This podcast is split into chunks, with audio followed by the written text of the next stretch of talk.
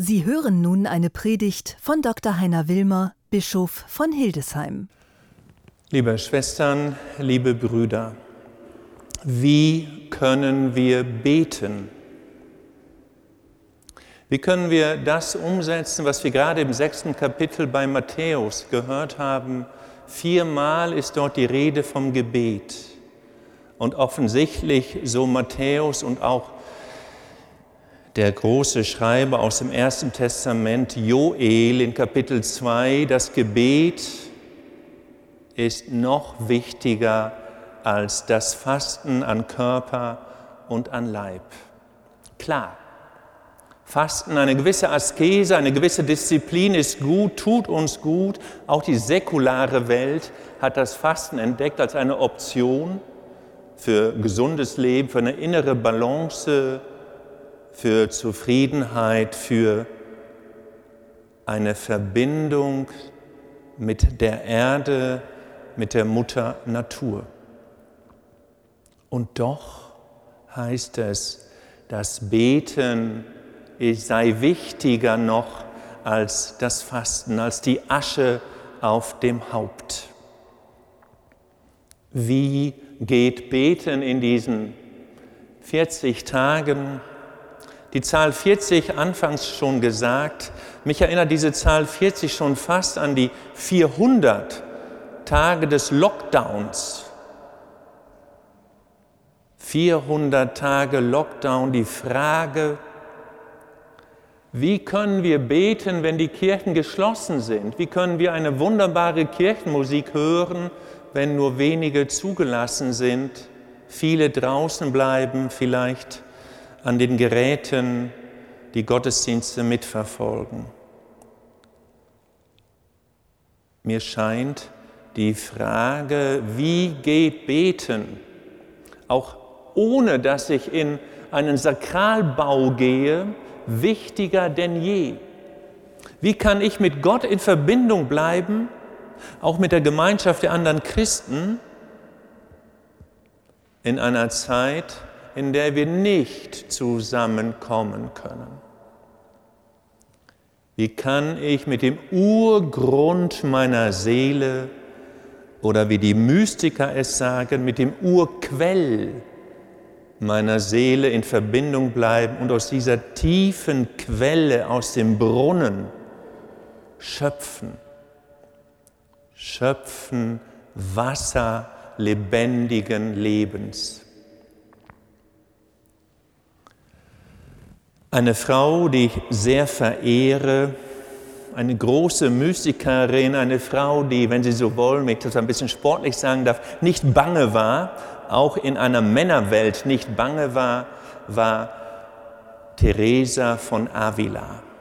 1515 geboren in Spanien in einer großbürgerlichen Familie, 2 Jahre vor dem Thesenanschlag Martin Luthers, in einer Zeit religiöser Wirren, politischer Unsäglichkeiten und einer großen Menschenverachtung unter den Völkern. Teresa von Avila entstammt einer Familie der sogenannten Conversos, der spanischen Juden, die in dem Falle katholisch werden mussten, wenn sie überhaupt eine Chance haben wollten in ihrem Leben. Großbürgerlich aufgewachsen, ein tolles Elternhaus, eine strenge Erziehung. Früh lernt sie zu lesen. Sie hat eine Lust zu studieren, eine hochgescheite, intelligente Frau. Und sie tritt ein in den Karmel, kommt aber zuvor in eine große Krise ihres Lebens, gesundheitlich, mehr tot als lebendig. Über viele Monate ist sie wie gelähmt. Es gibt eine Situation in ihrem Leben, da hat man sie sogar für tot gehalten. Sie überlebt und beginnt komplett, wenn Sie so wollen, ihr Leben auf den Kopf zu stellen. Beginnt ganz neu. Tritt ins Kloster ein der Karmelitinnen in Spanien, reformiert das Kloster, weil sie mit vielen Missständen nicht einverstanden ist. Und eine große Frage dieser Ordensfrau, einer Mystikerin, ist die Frage, wie geht Beten? Und sehr hängt sie dem sogenannten, wie sie es selbst schreibt, dem inneren Gebet nach. Das taucht auf in ihren Schriften, wie zum Beispiel in dem Buch Der Weg der Vollkommenheit, El Camino de Perfección, und auch in ihrer Autobiografie Wege eines vollkommenen Lebens. Und was sie über das sogenannte innere Beten schreibt, ist keine Technik, ist keine spezielle Anleitung zur Meditation, ist kein spezieller Rhythmus des Atmens, des sich hineinspürens in den Körper, überhaupt nicht. Es ist ganz schlicht. Und die heilige Teresa sagt, und das würde ich Ihnen gerne mitgeben, wenn ich darf, für diese Fastenzeit, mich beflügelt es persönlich sehr, sie sagt, inneres Beten ist so, als schlösse ich die Augen, so, als wüsste ich, da ist noch jemand,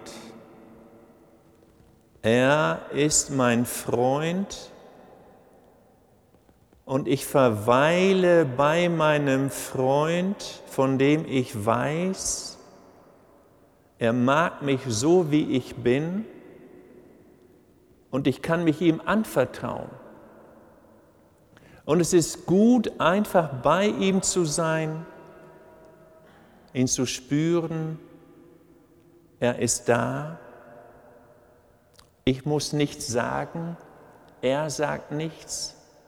Aber wir sind zusammen.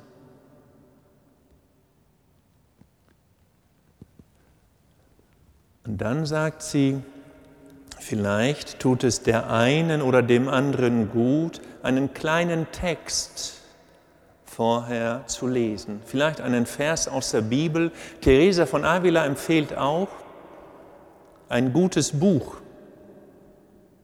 Vielleicht eine Idee für diese Zeit der 40 Tage, diesen Rat der heiligen Teresa umzusetzen, ein gutes Buch zu lesen, dann ab und zu verweilen, innerlich die Augen zu schließen, ein paar Minuten reichen.